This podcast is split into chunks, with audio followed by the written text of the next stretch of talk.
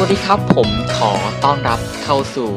Mr. Focus Podcast นะครับผมตัว EP นี้นะครับก็เป็น podcast นะครับ EP แรกนะครับผมแล้วก็เป็น podcast แรกเลยนะครับของ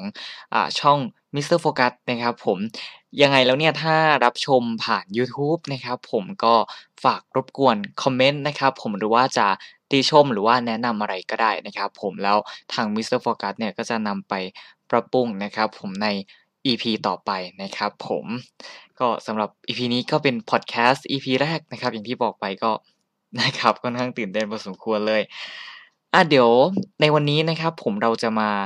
อ่าพูดถึงนะครับผมการสอบนะครับ Microsoft Certified Azure Fundamental หรือว่า AC 900 Exam นะครับผมซึ่งผมเนี่ยเพิ่งไปสอบมาสดๆร้อนๆเลยนะครับ ผมจะเรียกว่าเป็นอ่ารีวิวการสอบ เลยก็ได้นะครับผมซึ่งต้องบอกว่าคนที่ไม่เคยใช้ Azure มาก่อนเนี่ยก็สามารถเรียนรู้นะครับผมแล้วก็ไปสอบได้ง่าย ๆนะครับ ผมไม่ยากมากนะครับ ผมอะก่อนอื่นนะครับ ผมเดี๋ยวเรามาทำความเข้าใจกันก่อนนะครับ ผมว่าตัว Microsoft Certified Azure Fundamental ตัวเนี้ยมันคืออะไรนะครับ ผมแล้วทำไมเราถึงต้องสอบมันนะครับ AC 900นะครับผมเป็นการทดสอบนะครับการใช้งานตัว Microsoft Azure หรือว่าบริการ Cloud Computing ของ Microsoft เนี่ยว่าเรามีความรู้ความเข้าใจนะครับผมใน Azure เนี่ยมากน้อยแค่ไหนนะครับผมแล้วสามารถนำไปใช้งานได้ถูกต้องมากน้อยเพียงใดนะครับผมซึ่งในการทดสอบเนี่ยก็จะทดสอบในเรื่องของพื้นฐานนะครับผมเกี่ยวกับการใช้ Azure Virtual Machine นะครับการเลือกใช้ storage การเลือกใช้ database นะครับให้เหมาะกับสถานการณ์ แล้วก็ให้เหมาะกับ use case ต่างๆนะครับผมซึ่งตัวนี้ต้องบอกเลยว่าไม่จำเป็นต้องเป็นคนที่ทำงานในด้านไอทีหรือว่าในด้านนี้นะครับผมคนที่เป็นนักเรียนเนี่ยก็สามารถไปสอบได้นะครับ ผมเพราะว่าขอบเขตของข้อสอบเนี่ยไม่ได้กว้างแล้วก็ไม่ได้ลึงลงลึกมากนะครับ ผมเรียกได้ว่าคนที่มีความ เข้าใจพื้นฐานเนี่ยก็สามารถไปสอบแล้วก็ผ่านได้ง่าย ๆนะครับผมแล้วก็สำหรับคนที่ทำงานในด้านไอทีในด้านคลาวด์เนี่ยยิ่งเหมาะยิ่งต้องไปต้องไปสอบเลยนะครับผมเพราะว่าตัวอ่าไบเซอร์ตัวนี้นะครับผมเป็นการเป็นไบเซอร์ของ Microsoft Certify ที่ไม่มีวันหมดอายุนะครับผมเพราะว่าเป็นการสอบตัว Fundamental เนาะ แต่ว่าถ้าเราไปสอบในระดับสูงขึ้นนะครับผมเช่น ASAT 204 นะครับ Microsoft Certified Azure developer associate developer เนี่ยนะครับก็จะมีอายุ 2 ปีนะครับ แต่ว่าถ้าเป็น fundamental เนี่ยตัวเนี้ยมันก็จะอยู่ได้ตลอดนะครับ ไม่มี expire เนาะ ก็ถ้าคนที่ทำงานไอทีตัวนี้นะครับก็สามารถไปสอบได้นะครับผมเพื่อทดสอบว่าเราเนี่ยมีความรู้ความเข้าใจในเรื่องของตัว Microsoft Azure เนี่ยมากแค่ไหนนะครับผมยิ่งถ้าบริษัทไหนเนี่ยใช้ตัว Microsoft Azure อยู่นะครับผมก็ยิ่งต้องไปสอบเลยนะครับผมอ่าก่อนอื่นนะครับผมต้องบอกว่าผมตอนแรกที่ไปสอบเนี่ยไม่ได้มี ประสบการณ์เกี่ยวกับการใช้งานตัว Microsoft Azure มาก่อนเลยนะครับ ส่วนตัวเนี่ยเคยใช้แต่บริการในส่วนของตัว GCP นะครับ หรือว่าบริการ cloud ในด้านในฝั่งของ Google มากกว่านะครับผมสาเหตุที่ไปสอบตัว AC 900 นะครับผมก็เนื่องจากว่า ไป event event หนึ่งละกันนะครับ แต่ว่าไม่ขอบอกเอ่ยชื่ออีเวนต์เนาะแล้วก็ในงานเนี่ยนะครับ Microsoft เขาเป็นสปอนเซอร์นะครับ แล้วก็จะมีตัว speaker จากฝั่งตัว Microsoft เนี่ยมาพูดแล้วก็ ให้ความรู้เกี่ยวกับ Azure นะครับผมซึ่งต้องบอกเลยว่าตอนนั้นเนี่ยค่อนข้างที่จะงงเลยนะครับผมว่าไอ feature ตัวนี้ของ Azure มีอะไร บริการของ Azure ตัวนี้มันคืออะไรนะครับทีนี้พอหลังจากจบอีเวนต์กลับมานะครับผมก็ได้มาลองอดูในเรื่องของตัวบริการของ Azure นะครับก็พบว่าในฝั่งของ Microsoft เนี่ยก็มีดีไม่แพ้ของ GCP เลยนะครับผมแล้ว ในบริการของ Microsoft เนี่ยเขาก็ค่อนข้างที่จะแซง Google อยู่ระดับหนึ่งนะครับผมในในด้านของตัวผู้ใช้งานนะครับ แต่ว่าในในเรื่องของตัวบริการต่างๆ มีมากน้อยแค่ไหนอันนี้ผมไม่ไม่ขอลงลึกรายละเอียดตรงนี้ละกันนะครับ ก็หลังจากนั้นนะครับก็เลยอลองศึกษาลองอะไรดูนะครับ ผมแล้วก็ ไปเจอนะครับการสอบตัว AC 900 ตัวเนี้ยนะครับก็พอกดเข้าไปดูเนี่ย Microsoft เขาก็ provide ในส่วนของตัว learning path มาให้นะครับ ผมตัว Microsoft เลยก็ได้ไปลองเรียนรู้ในส่วนของ learning path ตัวนั้นน่ยนะครับ แล้วก็ได้เตรียมสอบตัว AC 900 เนี่ยไปในตัวเลยนะครับ ผมก็เรียกได้ว่าเตรียมตัวที่จะมาใช้ Azure แล้วก็เตรียมตัวที่จะมาสอบด้วยนั่นเองนะครับผมอะ อ่าทีนี้นะครับผมต้องบอกว่าอย่างที่ได้บอกไปเมื่อกี้นะว่าตัว Microsoft เนี่ยเขาก็มี learning path ในส่วนของ Azure Fundamental เอาไว้ให้นะครับ นอกจากที่จะเตรียมสอบได้แล้วเนี่ยก็เป็นความรู้พื้นฐานนะครับผมในเรื่องของการใช้งานนะครับอ่าสำหรับภาพประกอบนะครับผมถ้าใครที่ดูใน YouTube ตัวนี้ตอนนี้ก็จะมีภาพประกอบขึ้นมาให้ดูนะครับ แต่ว่าถ้าใครที่ฟังพอดแคสต์นะครับผ่านทาง Spotify นะครับผมซึ่งเป็นอีกช่องทางหนึ่งนะครับ ตัวนี้ต้องบอกว่าจะไม่มีภาพประกอบนะครับ ก็จะเป็นเสียงอย่างเดียวเนาะแต่ว่าถ้าใครต้องการรับชมแบบมีภาพประกอบนะครับ ก็สามารถมารับชมได้บน YouTube ช่อง Mr. Focus ได้นะครับผมอะก็ถ้าใครที่ต้องการเรียนรู้นะครับผมในส่วนของ learning path ตัว Azure Fundamental เนี่ย ก็สามารถเข้าไปที่เว็บตัว Microsoft Learn นะครับผมแล้วก็ กดไปที่ตัว certification นะครับของ AC 900 นะครับ พอเราเลื่อนลงมาเนี่ยนะครับผมมันก็จะเป็น learning path ที่ Microsoft เนี่ยทำเอาไว้ให้สำหรับคนที่เตรียมตัวสอบตัว Azure Fundamental นะครับ ก็จะมีทั้งหมดเนี่ย6 part ด้วยกันนะครับ จะประกอบไปด้วย part แรกเนี่ยก็จะเป็นเกี่ยวกับการ describe core Azure concept นะครับผม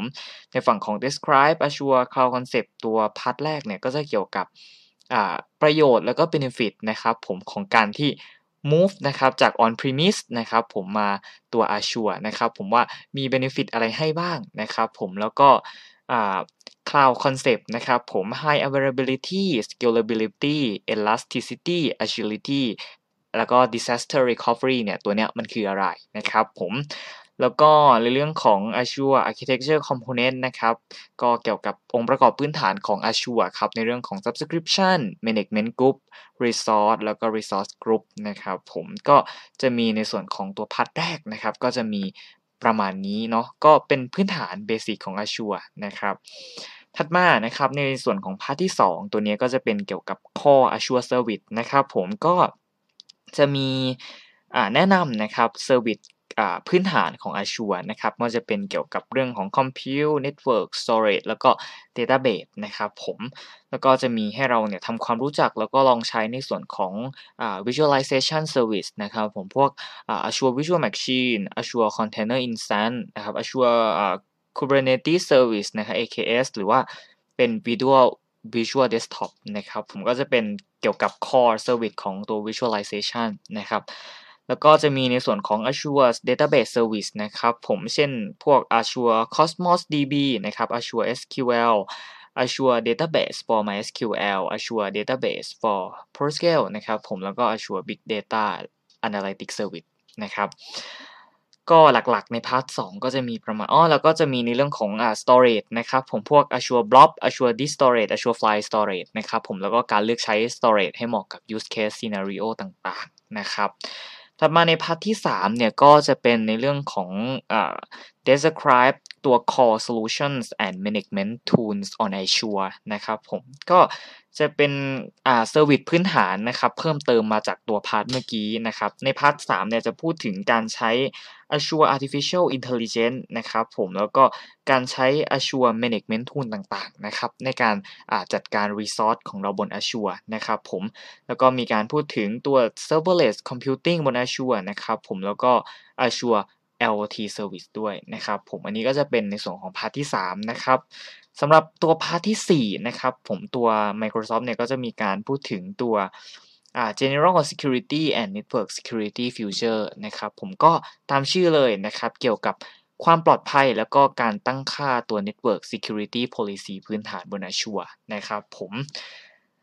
สำหรับใน part ที่ 5 นะครับผมที่ทาง Microsoft เตรียมไว้ให้เนี่ยก็จะเป็นเกี่ยวกับการ describe identity governance privacy and compliance features นะครับผมก็จะเป็น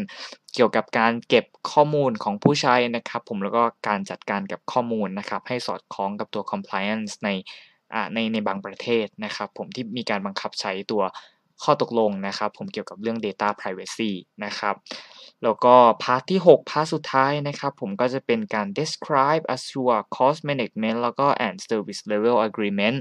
ก็จะเป็นการจัดการกับค่าใช้จ่ายพื้นฐานบน Azure นะครับ ก็จะปูพื้นฐานเลยว่าค่าใช้จ่ายบน Azure เนี่ยเกิดขึ้นได้ยังไง การควบคุมค่าใช้จ่ายนะครับ ผมแล้วก็การจัดการกับ resource นะครับให้ใช้จ่ายเท่าที่เราจำเป็นนะครับ ผมแล้วก็เรื่อง Service Level Agreement ก็คือตัว SLA บน Azure นะครับ ว่า Microsoft เนี่ยเขา provide SLA มาให้ที่เท่าไหร่นะครับ อันนี้ก็จะเป็น learning path เบื้องต้นที่ทาง Microsoft เขาเตรียมเอาไว้ให้นะครับ แต่ต้องบอกอย่างนี้นิดนึงนะครับว่าถ้า learning path แค่นี้ยังไม่พอนะครับ ผมจริงๆส่วนตัวเลยนะครับ ถ้าให้ผมแนะนำเนี่ยก็จะมีออนไลน์คอร์สอีกคอร์สหนึ่งนะครับบน Udemy นะครับก็จะเป็นการปูพื้นฐานตัว Azure แล้วก็เตรียมสอบ Azure ไปในตัวนะครับ แต่ว่าจะเป็นคลิปวิดีโอนะครับ แล้วก็มีอธิบาย step by step นะครับ ผมถ้าใครที่ถนัดดูเป็นวิดีโอเนี่ย ก็แนะนำว่าให้ take course บน Udemy ก็ได้นะครับ ผมซึ่งจะไม่ได้ฟรีเหมือนตัว Microsoft Azure นะครับ แต่ว่าก็มีการปูพื้นฐานให้ค่อนข้างที่จะดีพอสมควรเลย อันนี้แนะนำส่วนตัวนะครับอ่าเสร็จแล้วเนี่ยพอเราเตรียมสอบเสร็จแล้วนะครับ ผมตัวเนี้ยก็สามารถที่จะไป อ่า schedule วันสอบได้นะครับ ผมบนตัว Microsoft เลยนะครับ ผมซึ่งต้องบอกว่าอ่าในเมื่อเดือน 2 เดือนที่แล้วเนี่ยนะครับ Microsoft เขาจะมีอีเวนต์ตัว Microsoft Ignite นะครับ ถ้าใครที่ได้เข้าร่วม Microsoft Ignite เนี่ยก็สามารถนำตัว voucher เนี่ยมา redeem การสอบได้นะครับ ผมก็จะเป็นการสอบโดยที่ไม่เสียค่าใช้จ่ายนะครับผม เสร็จแล้วนะครับการสอบเนี่ยต้องบอกว่าตัว Microsoft เนี่ย เขา provide ให้ตัว 2 วิธีนะครับ ก็คือ 1 เลยก็คือไปสอบที่ Test Center นะครับ ที่เป็น partner กับตัว Microsoft นะครับผมก็ถ้าใครที่เลือก Test Center เนี่ย เราก็สามารถดูรายชื่อ Test Center ที่ใกล้ๆกับที่อยู่ของเราได้นะครับ ผมแล้วก็เลือก Test Center ที่อยู่ใกล้ที่สุดก็ได้เหมือนกันนะครับ หรือถ้าใครไม่ถนัดออกจากบ้านนะครับ ผมหรือว่าเป็นช่วงโควิดนะครับ ก็สามารถเลือก schedule schedule การสอบเป็นออนไลน์ได้นะครับ ผมแต่ว่า พื้นที่อ่าบริเวณรอบตัวที่เราสอบเนี่ยจะต้องไม่มีสิ่งของวางเกะกะนะครับผมแล้วก็ระหว่างการสอบเนี่ยคอมพิวเตอร์เราจะต้องสามารถใช้เว็บแคมนะครับเพื่อให้ผู้คุมสอบเนี่ยสามารถที่จะเห็นเราได้ตลอดเวลาจนกว่าจะทำข้อสอบเสร็จนั่นเองนะครับ ซึ่งต้องบอกว่าตรงนี้ค่อนข้างยุ่งยากนะครับ ผมก็เลยเลือกเดินทางไปสอบที่ศูนย์สอบนะครับ ผมก็ต้องบอกเลยว่าศูนย์สอบเนี่ยก็โอเคเลยนะครับ ผมก็ถ้าใครที่ไม่ถนัดเทสออนไลน์หรือว่า บ้านรกนะครับ ผมก็เดินทางไปที่ศูนย์สอบดีกว่านะครับผมสำหรับระยะเวลาในการสอบที่ผมใช้ทำไปนะครับ ผมก็จะใช้เวลาไปประมาณ 30 นาทีนะครับจาก 60 นาที ก็เรียกได้ว่าครึ่งหนึ่งนะครับของเวลาเลยเพราะว่าข้อสอบเนี่ยถ้าเราเตรียมตัวมาดีๆนะครับ ผมจะรู้เลยว่าไม่ได้ยากมากแล้วก็ไม่ได้ลงลึกมากนะครับ ผมทำแป๊บเดียวก็ได้นะครับผมอืมอ้อแล้วก็ลืมบอกไปนะครับอ่า แนวข้อสอบเนี่ยไม่สามารถจำมาหรือว่าบอกคนอื่นนอกห้องสอบได้นะครับผมเพราะว่าก่อนที่เราจะเข้าสอบเนี่ยทางศูนย์สอบก็จะมีแนะนำกฎเบื้องต้นนะครับผมแล้วก็ให้เซ็นในส่วนของอ่าที่เขาจะเรียกว่าตัว NDA นะครับหรือว่า non disclosure agreement ก็คือสัญญาไม่อ่าข้อตกลงไม่เปิดเผยข้อมูลนั่นเองนะครับทำได้แต่บอกแนวข้อสอบแต่บอกช้อยหรือว่าบอก คำถามในข้อสอบเนี่ยไม่ได้นะครับผมอ่าสำหรับในเรื่องของอ่าตัวขอบเขตในข้อสอบนะครับ ผมก็สามารถไปดูได้ที่ตัวเว็บตัวอ่า AC 900 exam นะครับ ตัว Microsoft เนี่ยก็จะมีบอก skill measured เอาไว้นะครับ ผมว่าขอบเขตที่จะออกสอบเนี่ยมีประมาณไหนบ้างนะครับ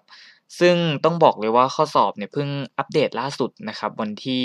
9 พฤศจิกา นะครับ ก็คือต้นเดือนนี้เลยนะครับผมก็จะมีในส่วนของอ่า describe ตัว cloud concept นะครับผมก็อย่างที่บอกเลยนะครับ เป็นข้อดีข้อเสียนะครับ การย้ายมาใช้ตัว Azure เนี่ยจาก on premise มา Azure เนี่ยมีข้อดีข้อเสียยังไงนะครับ ผมแล้วก็การใช้ตัว cloud อ่าความหมายของ cloud concept เบื้องต้นนะครับ high availability นะครับแปลว่าอะไร scalability elasticity agility disaster recovery เนี่ยแปลว่าอะไรนะครับผมแล้วก็ในเรื่องของตัวอ่า geography นะครับผมพวก Azure region region pair availability zone เนี่ยคืออะไรนะครับ ตัวนี้ก็จะออก 20-25%เลยนะครับ ก็ถือว่าเยอะพอสมควรนะครับ แล้วก็ส่วนที่2เนี่ยก็คือ describe ตัว cloud Azure service นะครับผมตัวนี้ก็อย่างที่บอกเลยว่า การใช้ Visual Machine การใช้ service พื้นฐานบน Azure เบื้องต้นนะครับ database storage นะครับผมควรเลือกใช้ยังไงเลือกใช้ตัวไหนนะครับ อันนี้ก็ออกประมาณ 15-20%นะครับถัดมานะครับผม describe core solution and management tools on Azure นะครับก็อย่างที่บอกเลยนะครับว่าการเลือกใช้นะครับพวก serverless การเลือกใช้ตัว artificial intelligence service บน Azure นะครับการเลือกใช้ Azure IoT service เนี่ย แล้วก็เครื่องมือในการจัดการ resource บน Azure เนี่ย ตัวนี้มีอะไรบ้างนะครับ แล้วจะเลือกใช้ยังไงนะครับ ตัวนี้ก็ออก 10-15%นะครับถัดมาเนี่ย ในส่วนของ describe general security and network security feature ตัวนี้ก็อย่างที่บอกว่าเกี่ยวกับเรื่องของความปลอดภัย แล้วก็การตั้งค่า network ต่างๆนะครับ อันนี้ก็จะออก 10-15%เลยนะครับ ถัดมาเนี่ย ในเรื่องของ describe identity governance privacy and compliance features เนี่ยตัวนี้ก็อย่างที่บอกว่าเป็นเกี่ยวกับการเก็บข้อมูลนะครับ แล้วก็การรักษา Data Privacy ของตัวผู้ใช้เบื้องต้นนะครับผมตัวนี้ก็เยอะพอสมควรเลยนะครับผม 20-25%ได้เลยนะครับ แล้วก็ในเรื่องของอตัวสุดท้ายนะครับก็คือตัว describe Azure cost management นะครับ and service level agreement ตัวนี้ก็เกี่ยวกับเรื่องของการจัดการค่าใช้จ่ายบน Azure นะครับ ผมไปจนถึงตัว service level agreement ที่ Azure provide มาให้บริการต่างๆ หรือว่ามี SLA อยู่ที่เท่าไหร่นะครับ ก็จะออก 10-15%จริงๆ ตัวนี้ต้องบอกว่าให้เตรียมตัวไปพาร์ท 1 part 3แล้วก็ part 5นะครับ ถ้าเตรียมตัว 3 part นี้ไปให้ดีเนี่ยก็เรียกได้ว่าผ่านได้ไม่ยากเลยนะครับ อันนี้เป็นความรู้สึกส่วนตัวนะครับ ผมอาจต้องบอกอย่างนี้ดีกว่า โดยในข้อสอบเนี่ยอย่างที่พูดไปนะครับ ก็จะมีเวลาให้ทำข้อสอบเนี่ยประมาณ 60 นาทีด้วยกันนะครับ ก็ ข้อสอบเนี่ยจะมีเนื้อหาทั้งหมดเนี่ยประมาณ 40 ข้อนะครับ โดยใน 40 ข้อนั้นเนี่ยก็จะประกอบไปด้วยข้อสอบที่เป็นตัวเลือกเดี่ยวนะครับ ผมก็คือให้เลือกผิดถูกอะไรประมาณนี้นะครับ ข้อสอบหลายตัวเลือกนะครับ ให้จับคู่ Azure Service กับ Use Case ที่ทางในข้อสอบมีมาให้นะครับ หลักๆก็จะประมาณนี้นะครับ ก็ต้องบอกว่าถึงจะมี 40 ข้อจริง ๆ แล้วเนี่ย แต่ว่ามันก็จะมีข้อย่อยลงมาอีกนะครับ อืม ไม่ได้มีแค่ 40 ข้ออย่างนั้นเนาะ มันก็จะมีข้อย่อยๆ ของมันอีกนะครับ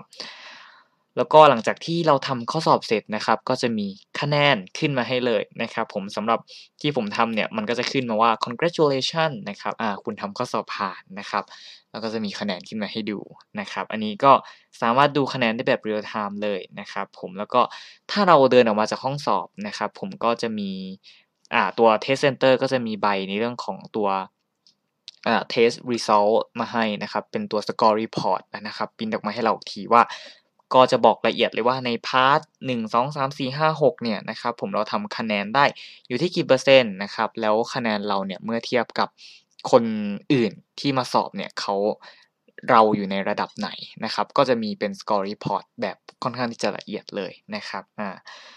หลักๆกก็จะประมาณนี้อ้อคะแนนผ่านนะครับ คะแนนเต็ม 1,000เนี่ยเราต้องทำให้ได้ 700 คะแนนขึ้นไปนะครับ ถึงจะผ่าน ก็เรียกได้ว่า ก็ต้องสู้ๆในส่วนของตรงนี้เลยนะครับ เพราะว่าเกณฑ์ผ่านอยู่ที่ 70%ก็ถือว่าค่อนข้างเยอะนะครับ อืมหลักๆก็จะมี ประมาณนี้นะครับผมซึ่งต้องบอกว่าผมเนี่ยไม่ได้ใช้อชัวมาก่อน ก็สามารถสอบผ่านได้นะครับ แล้วผมก็เชื่อว่า ถ้าคนที่เพิ่งมาใช้อชัวนะครับแล้วมีพื้นฐานอชัวมาเนี่ยก็น่าจะสอบผ่านได้ไม่ยากเลยนะครับสำหรับตัว Microsoft Certified Azure Fundamentals ตัว AC 900 Exam ตัวนี้นะครับผมก็สุดท้ายแล้วนะครับผมก็ เป็นกำลังใจให้ทุกคนนะครับ ที่เริ่มศึกษา Azure แล้วก็เตรียมตัวที่จะสอบตัว Azure Fundamental นะครับ แล้วก็สู้ต่อไปนะครับ ผมไม่ยากไม่ง่าย แล้วก็ไม่ยากเกินที่ทุกคนจะเรียนรู้สำหรับตัว Microsoft Azure นะครับ ก็สำหรับตัว Microsoft อ่าไม่ใช่ Microsoft สิสำหรับ Mr. Focus Podcast นะครับ EP 1 ก็ฝากไว้แค่นี้ละกันนะครับ ก็ จะมาพูดถึงนะครับเกี่ยวกับประสบการณ์การสอบ Microsoft Certified Azure Fundamental นะครับผมก็หวังว่าตัว podcast EP นี้นะครับจะเป็นประโยชน์สำหรับทุกคนนะครับผมแล้วก็